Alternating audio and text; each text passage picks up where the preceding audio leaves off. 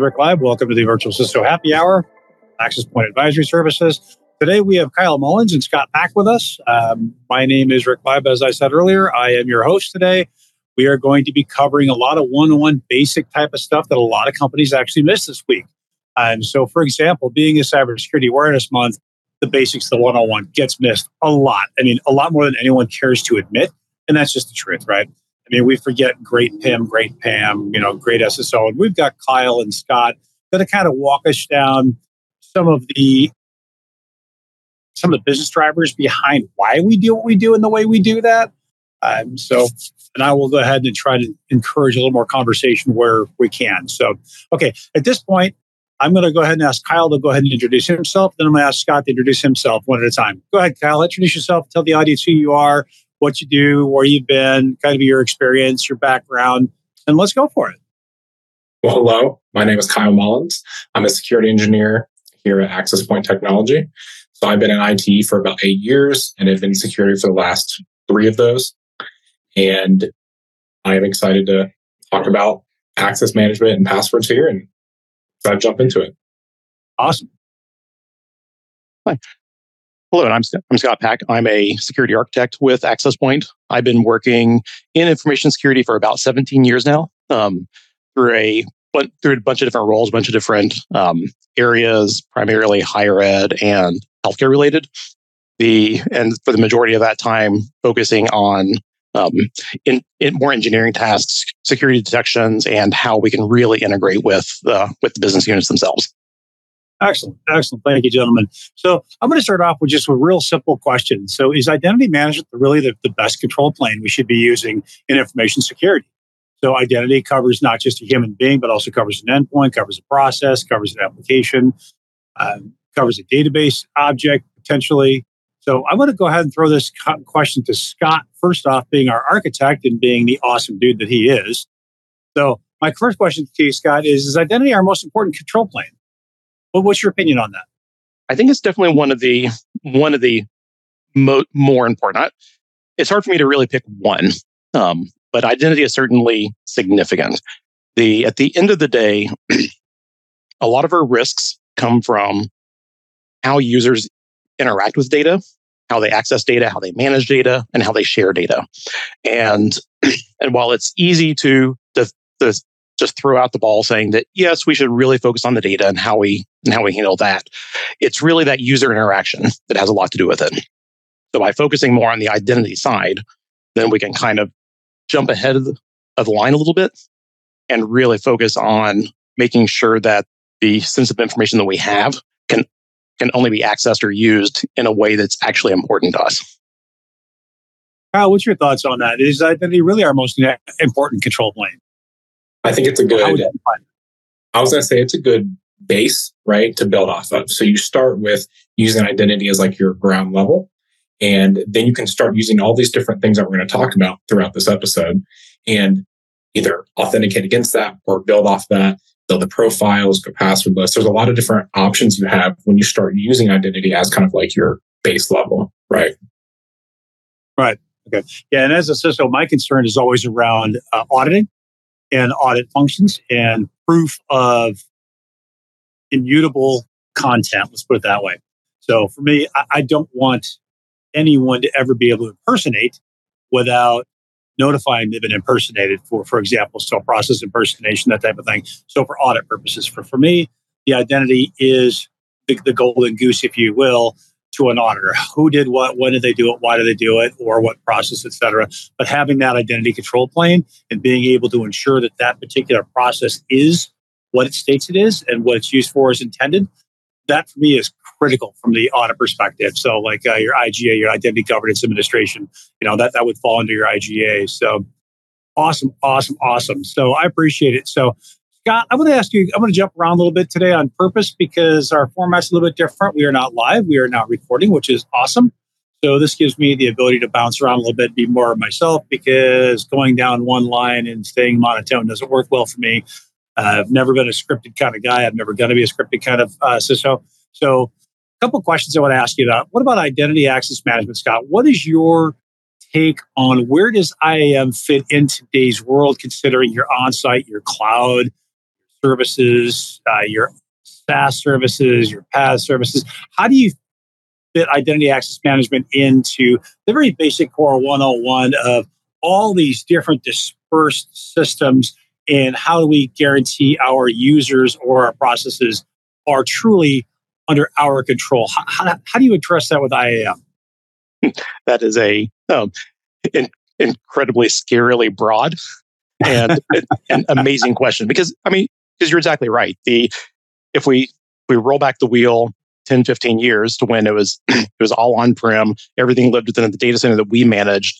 Nobody could access anything unless they were in an office.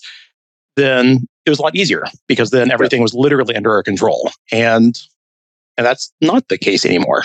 Um, I mean, you look at you look at cloud cloud native or cloud first companies where not only do they not have any data centers, they may only consume SaaS services that um, that at best they might have a Google Compute or an Azure environment that they host some servers in, but otherwise it's all somebody else's. The so it it definitely changes the tenor of how we approach the problem. But if anything, I think it makes it a, lot more important that we get it right from the very beginning. Because as you said, from an auditability standpoint, if we can't identify who accessed a record or who made a change, then if OCR comes knocking on our door, we have a big problem. yes, we do. so in that in that manner, I think that's where um, where tools like single sign-on become significantly more important. That even though um, even though we may we may be using Salesforce for a C, um, for a CRM, um, Google for um, for email, then at least with a single sign-in provider, um, kind of operating there in the middle, we can delegate some of those local apps more to our control. So that, that way we're still controlling, we're still controlling the identities, we're still controlling the access models, even in a very disparate environment. Um, but again, it changes the it changes the way we have to approach the problem because now we're not talking about um, let's install a firewall rule so that nobody can access it. Now we're really saying we have to put all of our protections in the identity plane itself because we can't restrict access on we can't restrict access from the internet when our people are only on the internet. And Scott, you mentioned like spending most of your time in a cloud environment, right? At least cloud first companies. You know, right now I'm spending most of my time in a cloud first company. And it's exactly the situation you described, right? And having that identity management is super important. We use PAM, privileged access management, which includes things like just in time access and privileged identity management. And that helps us keep those audit records, first of all. You know, I know that Rick's, you know, he's always talking about the system stuff, like what's the auditing that's happening. And then on my side, I'm thinking about the engineering, like what is going to be safest and most effective for the company. So it's like we have all these people who need access to all of these SaaS tools, a ton of almost all of them, like you mentioned. And it's like, okay, you can have your base level access.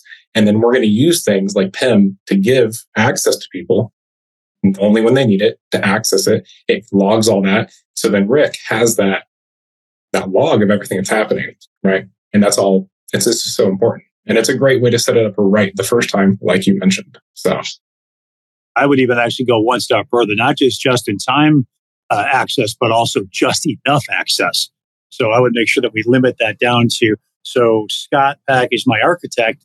Why is Scott Pack looking at a medical record, right? For example, he may have the every need to do so, and that would be completely legal and legitimate. But does he really need access to that medical record at this point in time based on what he's doing today? You know, or based in this minute, right? So I, I would actually restrict access back a little bit further. It also helps for auditing. It also helps with the auditors come knocking on my door. We can put them in a nice little tight box and keep them in that box. We don't want the auditors going all over the place, right? We want them to only audit what they're intended to audit, and we make sure that we've got all the information they've got so that they can make an honest assessment and be able to prove that we've gone and done our thing to ensure that our identity access management, that our identity governance administration has done its job, in fact, and contained users in that box. And by the way, here, Mr. Auditor, here's your box. It makes it easier on us long run because when we keep them in a box, it keeps them from looking at other things as well, right? And that's just the reality of it. So that, awesome. Well, I wanted to mention going back to setting up right way and what you just said, doing RBACs and making sure that like when you install a tool, when you implement a tool, list out the roles you want for your organization. Then you build those in to Azure or Google, whatever you're using for your access management. And then there you go. Your just in time access, the only access that you need. It's the same thing now. When you assign, when somebody checks out a role, it is only what they need.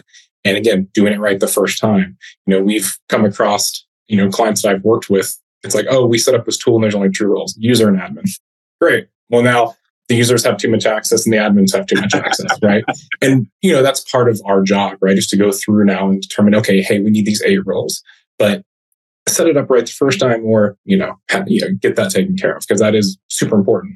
So what I feel like something that often gets missed in those conversations is then the the governance process around what we do with those roles and what we do with that just in time access.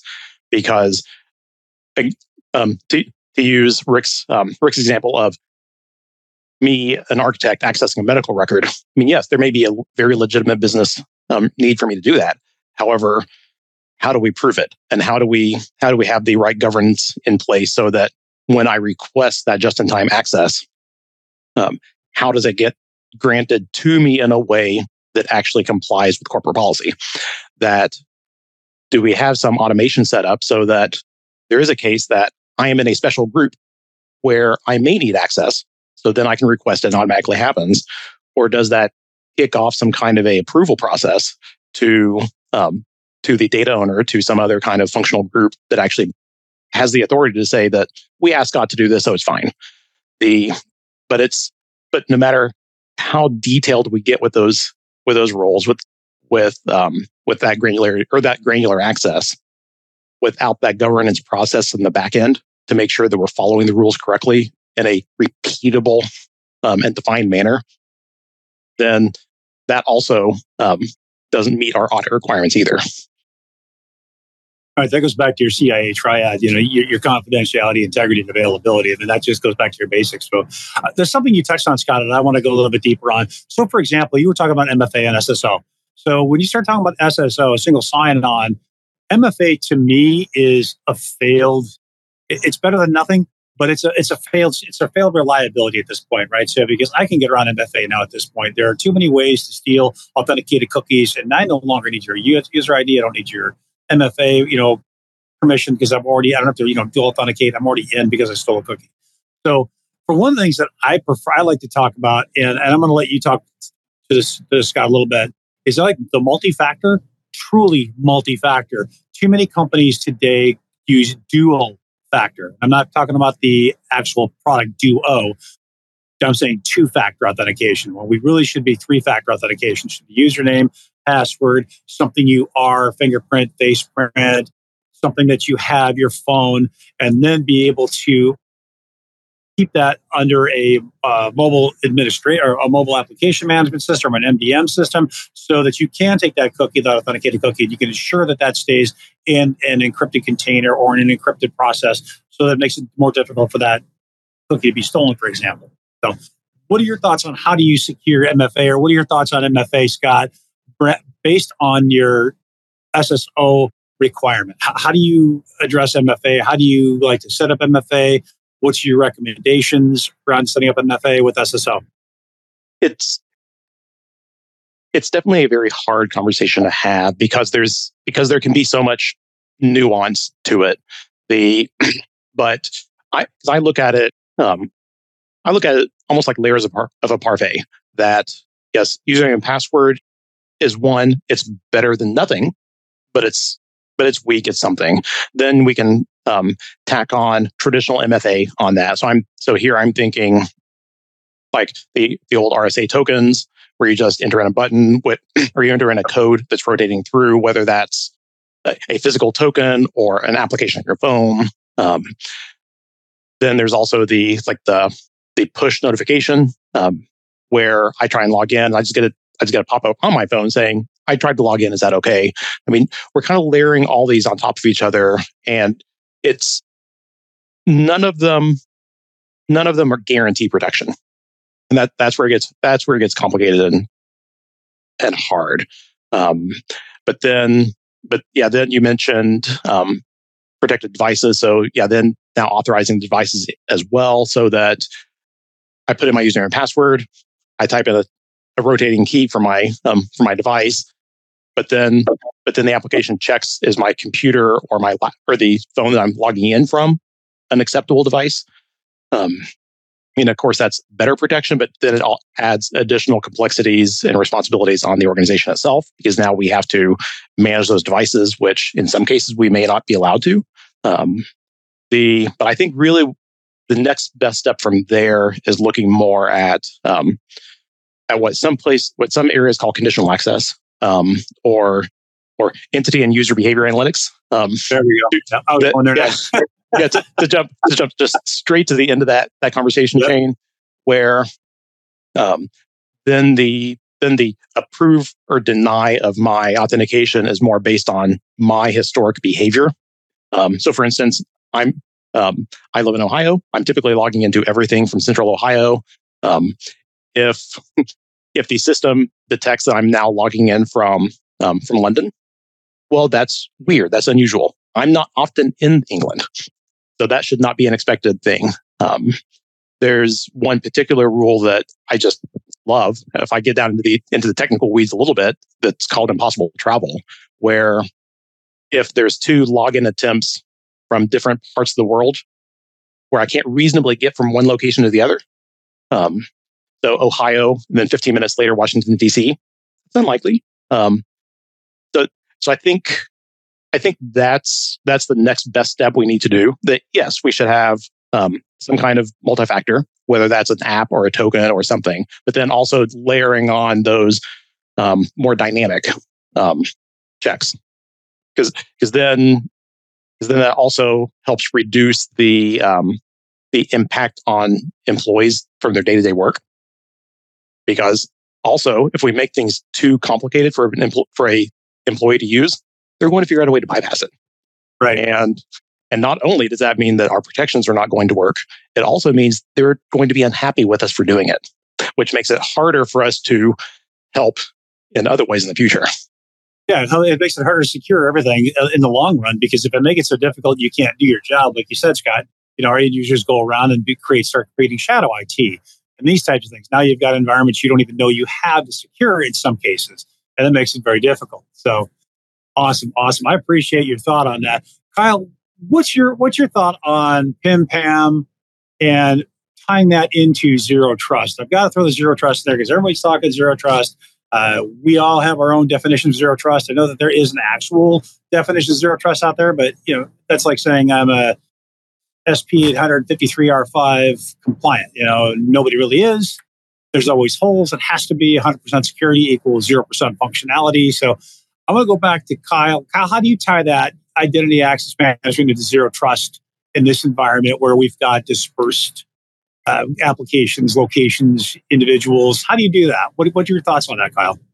So, first of all, zero trust, like you said, everyone's got a different definition. Now, I think truly security is a balancing act between convenience and security, right? And I think anyone certainly at your level knows that because that's when you start getting the calls about things that are inconveniencing people. now, Scott said a lot of great stuff. And one thing I wanted to continue on that kind of ties into this is UEBA, User and Entity Behavior Analytics. I love UEBA. And I think it is one of the greatest things that an organization can put like in their in their environment to protect them and to keep, like you said, when you have people dispersed everywhere and you have maybe a zero trust set up in your environment where you're not allowing people to do certain things, UEBA can be an incredible tool. And the way it does that is, you know, it's building those, it's building like profiles for people, right? So if you have so and so that's logging in from their house on, you know, VPN or whatever every single day, and then they're suddenly across the world, it's going to stop that. And then if you have Mark from accounting accessing files, it's going to stop that. Now, what what this means is, like, I, I, have a better example, I think, from the real world. You know, when I, I was at a previous company and we had people logging in from home during COVID, right? And we had to give them the access they needed because suddenly everyone's at home. So this starts to eat away at like what we had built as an, and we were all in person office and you have like this trust set up in your in your office environment, but now everyone's at home. So having UEBA already there started helping us build those profiles. Somebody, we had a high up exec that logged in from the Ukraine. Well, we have an office in Ukraine, so that's a allowed thing. But because of the actual profile building, what they were starting to access is what actually triggered the alert. And it was a malicious, you know, someone trying to get in.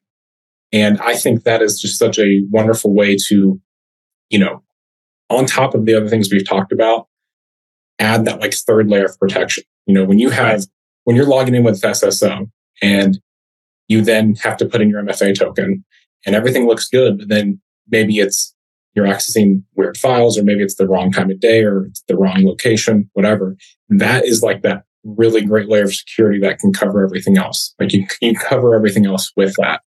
And I just think, you know, I want to hear your guys' thoughts on it specifically. I, have been looking forward to talking about sure. that because I just, I absolutely love it. So, in my opinion, in my experience, and I've, I've done this for 35 years, which means I'm qualified to say I've done this for 35 years and that's it. I know the qualifications in that respect.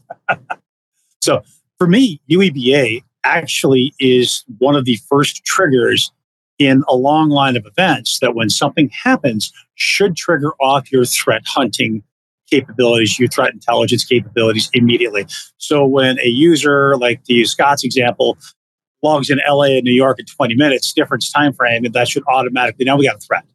Now is, is the end user using some sort of VPN potentially?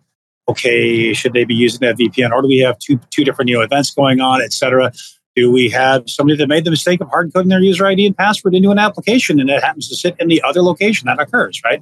So for me, the UEBA actually should feed into threat intelligence, threat hunting automatically in every organization. It's just kind of where I, I'm real hardcore about that. So, Scott, what's your thoughts? I think you're exactly right because I know when because we've we've kind of been dancing around the topic so far of just users authenticating and validating that that is the correct user to be authenticating and a lot of different ways to handle that. But one of the other pieces, and and Kyle started to reference this a little bit, is that good UEBA will also allow us to detect unusual behavior and activity for a specific person, even if they're authorized to do it. Or process. Excuse me. The and that really comes in key from not only the threat hunting aspect, but then using that to tie as part of a overall insider threat program. Yep. So, so if I'm going to use a, am um, actually going to use a, spe- a, specific example from my my employment history. So I, um, so I was working for a very large multinational company, and we received a UEBA alert that somebody had accessed an unusually large number of files and and this was somebody with access engineering documents, um, very very important um, private information, and and then that that triggered our um, our investigation process, which turned out to be a case of an attempt at corporate espionage, somebody trying to steal information before they left Ooh. to go to a competitor. Um, and at the time, we had a very nascent um, insider threat program um, so, so not dedicated people trying to conduct and, and look for this, but it was, but it was definitely the case of without that kind of unusual activity for a specific person, we never would have identified it. And who knows what would have happened. The, so, so by, by having, having those individual person based activity records so that we can develop a norm for Rick, then it lets us, yes, detect if somebody is trying to impersonate Rick, but also if Rick himself becomes a threat. And and I know that that's something that we tend not to like to talk about because oh, straight though. But insider yeah. threat is the biggest threat out there, period. I don't care who you are, what company you're with. Insider threat is the biggest threat in the world to any organization. Plain and simple. And it and from a interpersonal standpoint, it's hard to talk about because it can feel very um, accusatory but it happens and we need to be ready for it. And UBA is probably the, in my opinion, the ideal and single best way to, to detect or identify those types of situations. Kyle, do you agree with that? Absolutely. And I love the way Scott put it is, you know, it's not just if it's if that person becomes the threat. And it's also if that account becomes, if like the account gets taken over, even if all the other stuff we've talked about today, someone gets through all that, then still have an account that's compromised and someone's accessing things that they shouldn't because they don't know how that person normally works. We have a profile built on that person for however long they've worked there.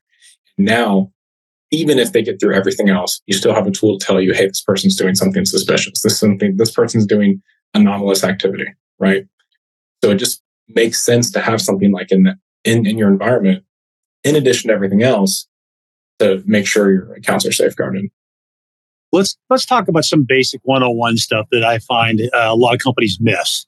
And, and, I'll, I'll, I'm going to build up to this, and I've got a statement at the end here that I want I want our our folks to walk away thinking about. Right. So passwords. Nobody wants to talk about passwords. Everybody hates passwords, right? And they hate the fact that Rick walks in and goes, "Well, you can't use a four-letter password anymore. Now you got to use an eight-letter, twelve-letter, sixteen-letter, you know, or a, a uh, uh, digit password." So, what are your thoughts? I'm going to ask you each this thought because you're each on different clients. You each have got different experiences, and I'm going to reserve my thought for the end. But what is your thought on where the industry is coming back around to where some folks are not being required to change passwords. They're now relying more heavily on MFA for password authentication, for user authentication. What are your thoughts on not forcing end users to have a complex password, Kyle? What are your thoughts on users having simple, you know, not being have, not being forced to change their passwords from time to time? What are your thoughts on that, Kyle? So I haven't ran into both those things together that you mentioned, having not complex and not having to change. But I do really enjoy the complex password that you don't have to change, right? At two previous organizations I've worked, it's been 24 characters that you change yearly and 24 characters that you never have to change. And the reason that we moved to this, and both those organizations, we went from just your standard, you know, maybe 12, 16 characters that you change every 90 days or whatever, to this like kind of new way of doing it.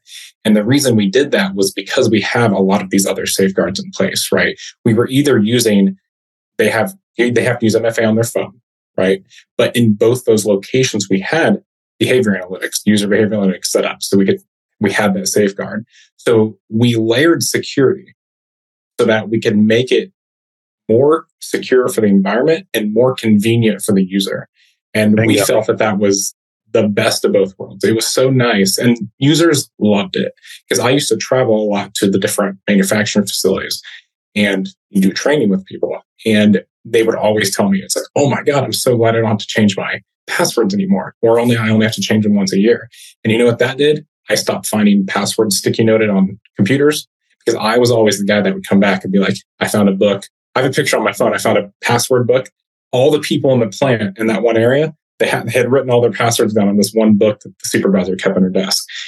That is the kind of stuff you get when you start, you don't hit that balance. When you start re- requiring 16 character passwords that change every 90 days, it, you're making your, you're making everything less secure. You just can't see it you know, your policy and your paper is not everything. It's about how users actually use it.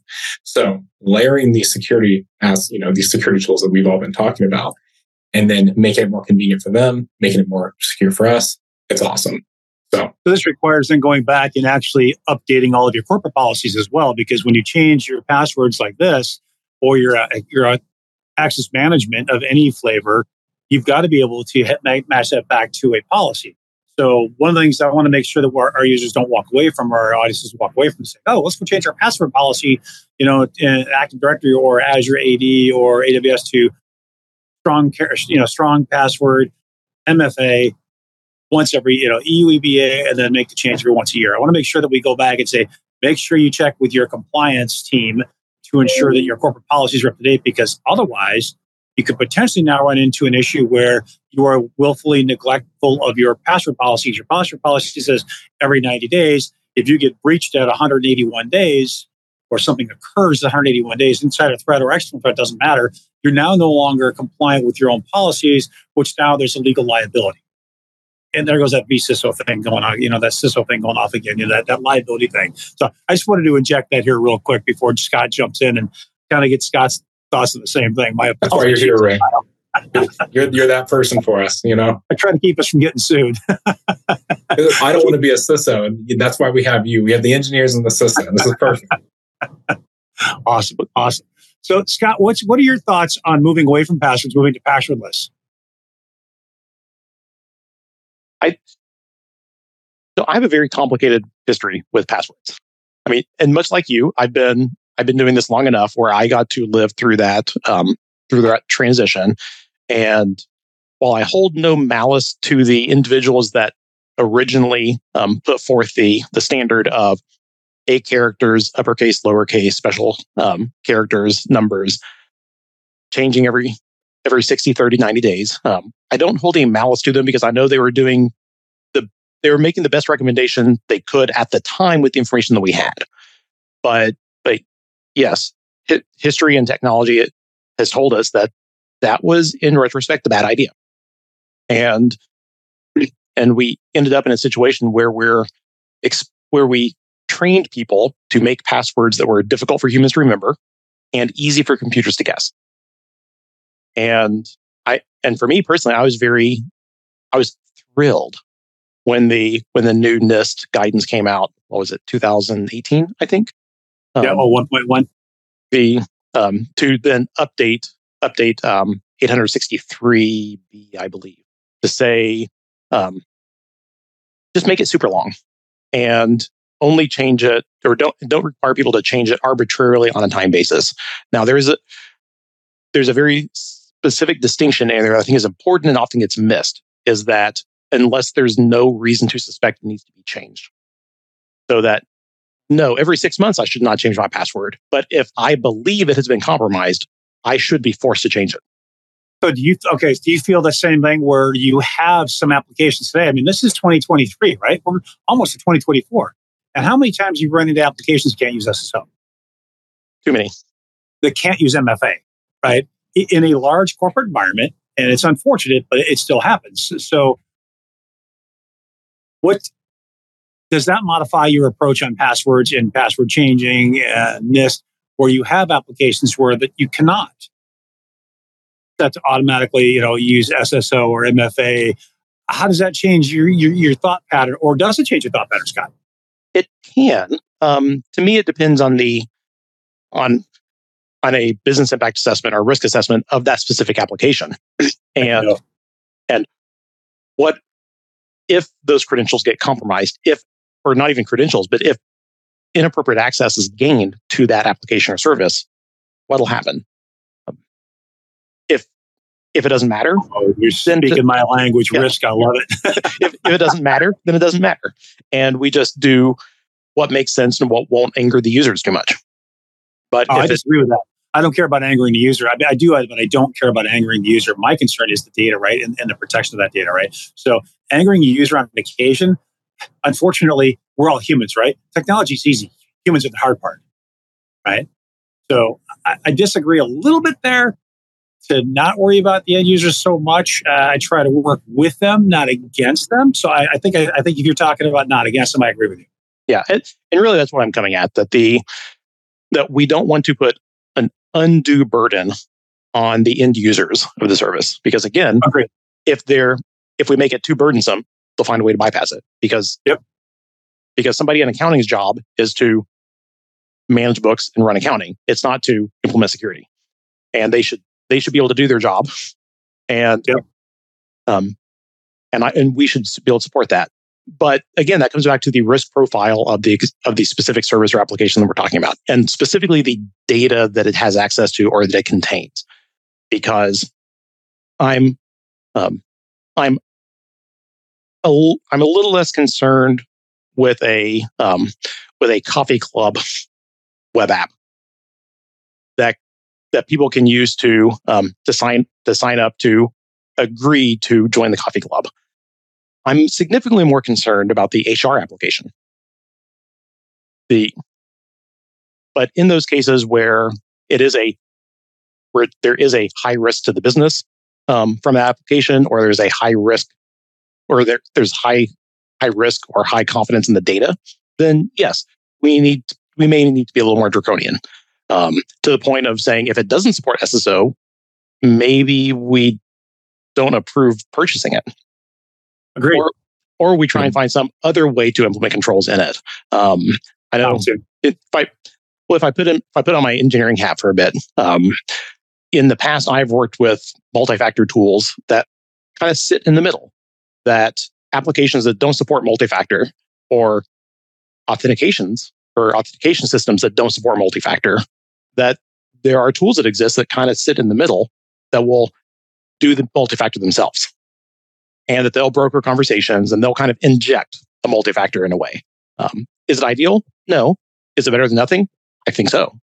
Um, but and Scott, I wanted to mention on that same thing. That's you know, in a company, and if a company has policies that we're talking about that are these pass-through policies that some applications can meet, if you do a merger and acquisition, or if you acquire a company, and suddenly their their system that they're using is 30 years old and you can't put a password in that's over eight characters, I've seen this, mm-hmm. then you have to do yeah, exactly that, right? it's, you know, some of these app, these programs that were coded 30, 20 years ago, they just, it, they were never set up in that way. You know, I, I've seen a few programs that you just cannot put a password longer than eight characters in and they don't do MFA. So you have to figure it out in a different way because the company can't just switch off of it overnight. Right. I, I definitely agree with the policy to stop make make us a requirement for new purchases 100 percent so yeah that, that, goes back to the compensating controls that scott started going down and talking about is to put that middleware piece in there that can authenticate the user or the process yeah because there's there's typically i mean no matter how no matter how old or no matter how um, how complicated the system is there's always going to be a way to wrap a nice little safety blanket around it somehow and sometimes it's complicated to do so. Sometimes it's easy. But but again, once once we have that that risk profile of the data or the application in hand, then we can actually start having those conversations. Um, but but that but it's, it's I find it just so hard to speak on questions like that in the general case because mm-hmm. because there is no general guidance for what do you do if in a situation like this. No, it's, very, it's very specific to the to the application or service or situation that we're in. But that goes back to you know, back to where you started, Scott. You know, it was started out. You know, build it right from the beginning. So even if you can't like to to address Kyle's Kyle's note, you know that you purchased some company and they've got a problem, right? You, you bought a problem, right? That goes back to least privilege. That goes back to your business impact analysis understand what your disaster, you know, your disaster risk analysis looks like. So if something goes wrong, you know, in your BIA, you've identified something. How does your disaster risk, you know, go back to that and get your identity tied in so that you can get to things? And putting that middleware piece in and laying, the, adding that extra layer in there. I think that all goes back to your, your again, Scott, your, your original was build it right to begin with. And Kyle, if you buy it, that hurts because bolting on security, never works well. I mean, it sometimes can work funky and get you through things, but it never works great. It's just my my experience. Um, okay. What about continuous authentication, Kyle? What are your thoughts on continuous authentication? So I'm logged in and I'm just always continuously authenticating everything that I do every time I go somewhere. What do you think about continuous authentication moving forward in today's environment with cloud, on site, dispersed systems that you don't own? So I really enjoy it. I think again, it goes back to that convenience for the user while still being secure. If I have a app or something, and I'll, I think most normal users will see this in their day-to-day lives with a lot of applications where you open up an app on your phone, it uses Face ID or your fingerprint reader or whatever based on, you know, some kind of biometric, something you are, right? And then you logged in. And then maybe in 30 days, you have to put your password and you're like, oh, I wonder why. But really, to the user, it's pretty convenient to us on the security side, we have multiple, you know, we have multi-factor authentication now. We have the user actually logging in and then they're using passkeys essentially as a biometric to get into the application. And I think doing that on the business side is, it, dep- it depends on, you know, how important that application is with the data that's held in it. And again, that you would determine that when you're actually building out the policy for access of that application and the data that you're going to have access to. But for some things, it's a perfect use case just to make it convenient and secure.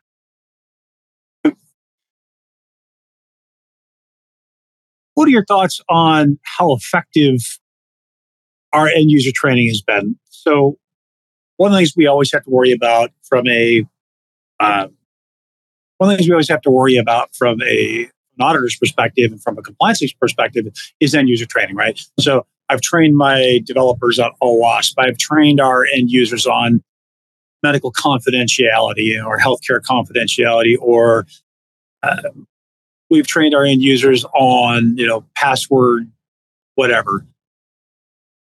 Going back to the end user, that human firewall, Kyle. How effective have we?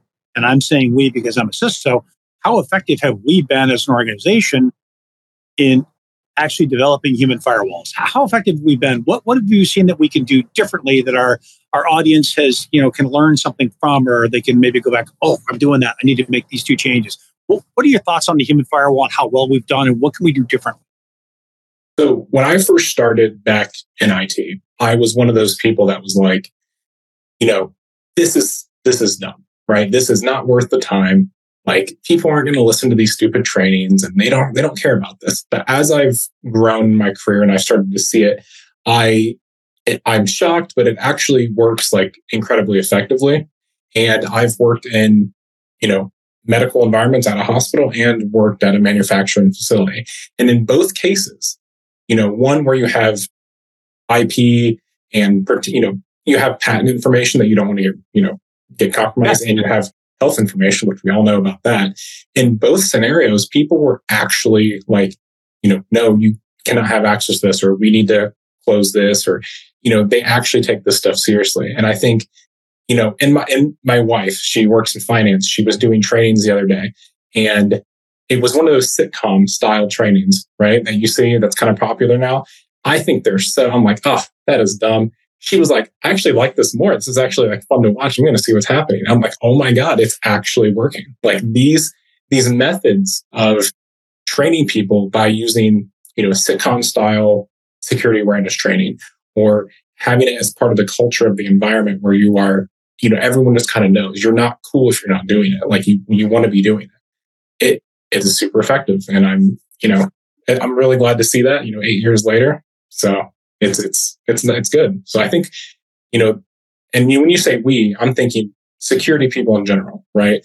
And the people who are putting together these trainings, the people who are actually running the security awareness programs.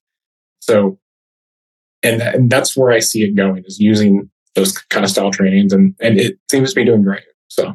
And let me preface the reason I asked that question about the human firewalls, and Scott, think about this. I'm giving you a heads up. So in my opinion, I've been doing this for 35 years. I've been in IT. I've been in security specifically 20 plus years. Blah, blah, blah, blah. My certifications don't matter, but CISSP, all that good fun stuff. But it's my core belief that we as information security professionals have failed our younger generation. And I say that because my children don't understand. And now my children are 23 to 37 years old. So to kind of get, get people an idea of my age frame, my children think that all of their data is breached and it doesn't matter. So I asked them about becoming a human firewall. When I started talking to them about these things, some of them you see the light come on, sometimes you don't see the light come on. And so from, from my perspective of we've already failed in some cases because people don't think their data is important. They think they've already been breached. My question around the human firewall is how effective are we and why are, or why are we not being effective in as security professionals in building out that human firewall because that human firewall is going to catch all the things that technology doesn't catch, right? It's going to catch that weird phishing or that weird smishing. It's going to catch all that. Why on earth is Rick asking me this question? This does not make any sense. How many times have we all seen, you know, somebody get a text message from the CEO, hey, I'm in a business, or an email, I'm in a meeting, don't bother me, but go buy these Android or these Google Play cards. I need these right now. Or you know, uh, send this money to your to ACH this cash over here because I'm the CEO and I'm too busy to talk to you. We've seen that, right? So, what have, what could we have done differently, or what should we do differently, or are or are we being effective in building human firewalls? And we just have to continuously develop that. I, I want to. I think you're talking about, in my opinion, those are two different things. Like they're very you, have, you, you have when your when your kids say, "Oh, our data is already everywhere," that is like personal data privacy, right? Which I agree with them. Everyone's got everything. You, yeah, you can do your, you can do your best to try to hold your data. Like don't do certain things, don't sign up for certain applications, whatever. But to just exist in like normal life a lot of time and to participate in like what is happening, like that information is going to get out there. That to me is separate than business data and what's happening in your work, like what's happening at the hospital, what's happening in your company's environment. Like those two are, are separate to me. So you would, you can have a discipline in one while you can just be like, oh, well, our personal data is out there. So it is what it is. So, and that's in my opinion. You know, those are two separate and people think differently about them. Yeah, that leads into where I was kind of kind of I was going to kind of go to, right? So I try to use that human firewall and train them to try to avoid all these things, try to catch it, try to ask the questions. I will drop anything to answer a question before somebody clicks on a link or sends an email, right? So I always try to operate on the thought pattern that we're breached, right? We're already breached. There's something in here, something happening. So if I can teach my end users how to be that human firewall, how to catch that, how to see something, say something. And that's kind of where I was going with that. And that's the approach I like to take. You know, guys, I believe already breached. Now it's up to my end users to try and help find that, if that if that makes any sense. Scott, what are your thoughts on that? Do, do you, am I off base? Am I on the planet Mars? What do you think on that? No, I think that makes perfect sense, especially when you look at some of the some of the analysis that comes out. Um, I'm thinking like the Verizon um, data breach report, for instance, when they because they they run numbers, and um, I think I believe Mandiant also puts out similar reports, but but they run numbers that look at how many like what is the average detection time from the breach occurring to we actually pick it up, and what's and and then from there, like what's the average size and what's the average amount um, or the average dollar value per record. I mean, that, that information is interesting but less useful. But when we look at the the dwell time of compromise to detection, I mean, it's 2023 and we're still, um, I believe we're still in the anywhere from six to nine month range.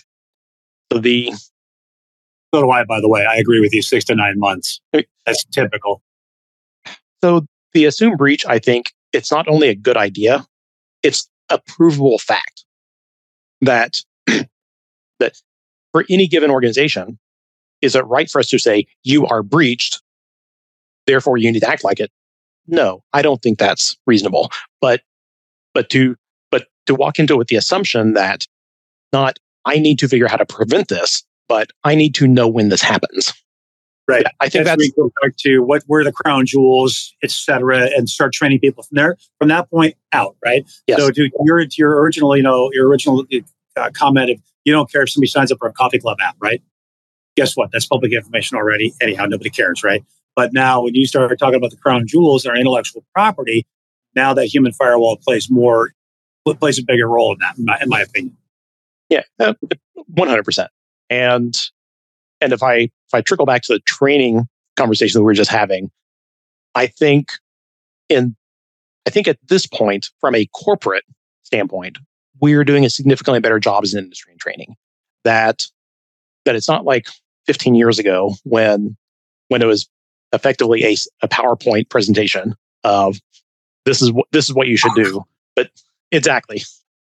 Yeah, I'm sorry for the flashbacks. Oh my god, I remember those. You're, you're giving, you're making the hair on the back of my neck stand up. but the, but we started, but it went from engineers and analysts developing the training to people with a training or a or a production background for um, conducting the training. Thoughts behind it. And, yeah, exactly. And and really explaining to people not just this is what you should do, but this is why it's important because we want people to not have the annual reminder of don't click on links, but the under but if they understand why clicking on a bad link is bad, then they're more likely to remember and actually do it when it happens.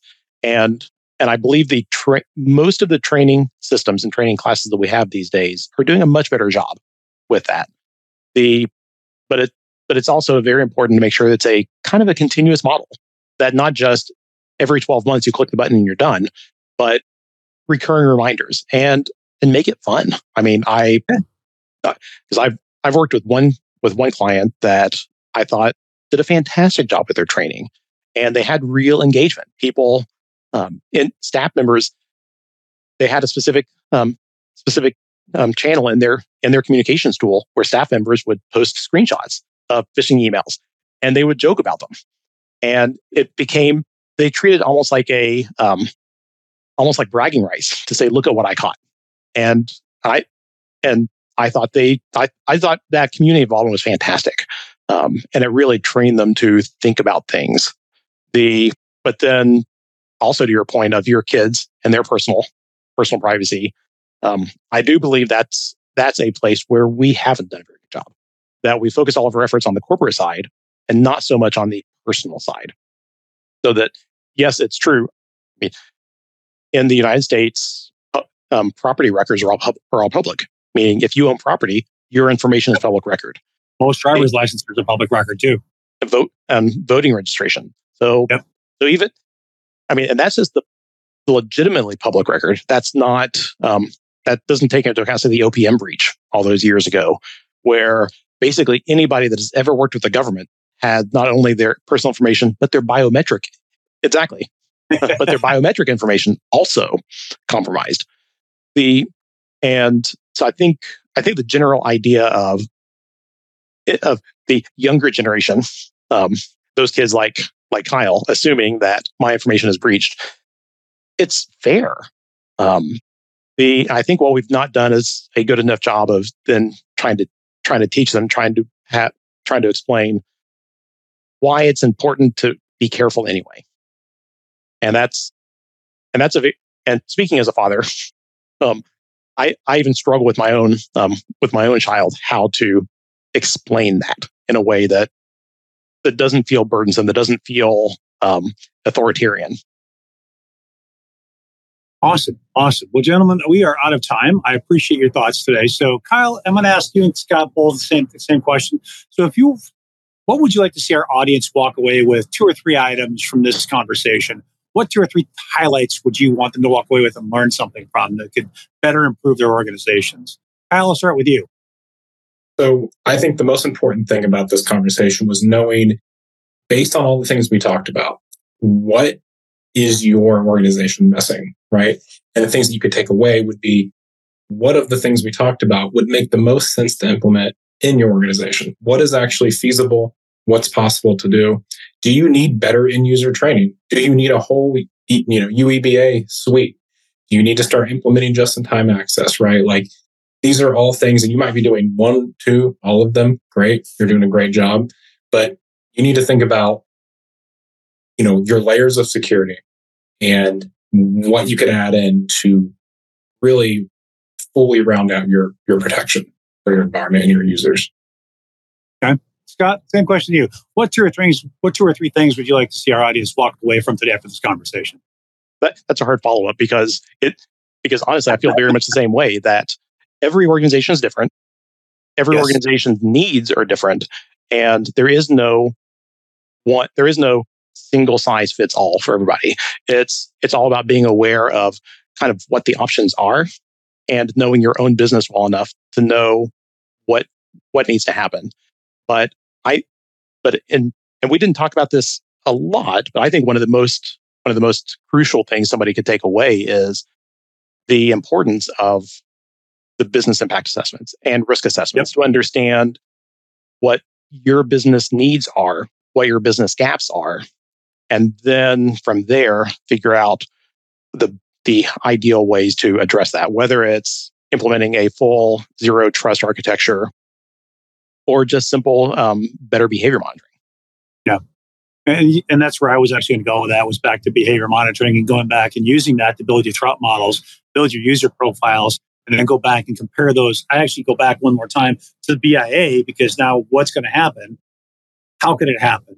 And try to tie those back together and, and try to learn what, what can we learn from this, right? So you take your end users back to your business impact analysis and what's going to, uh, what could potentially go wrong? How could it go wrong? and then how can you learn from this right? And that's kind of where i go with that. So gentlemen i appreciate your time today. I really hope to, that kyle you and scott will both come back and be participants again in our panel. I really enjoyed our time today with you guys and i appreciate it. Thank you very much and hope everyone has a wonderful day. Thank you. Thanks everybody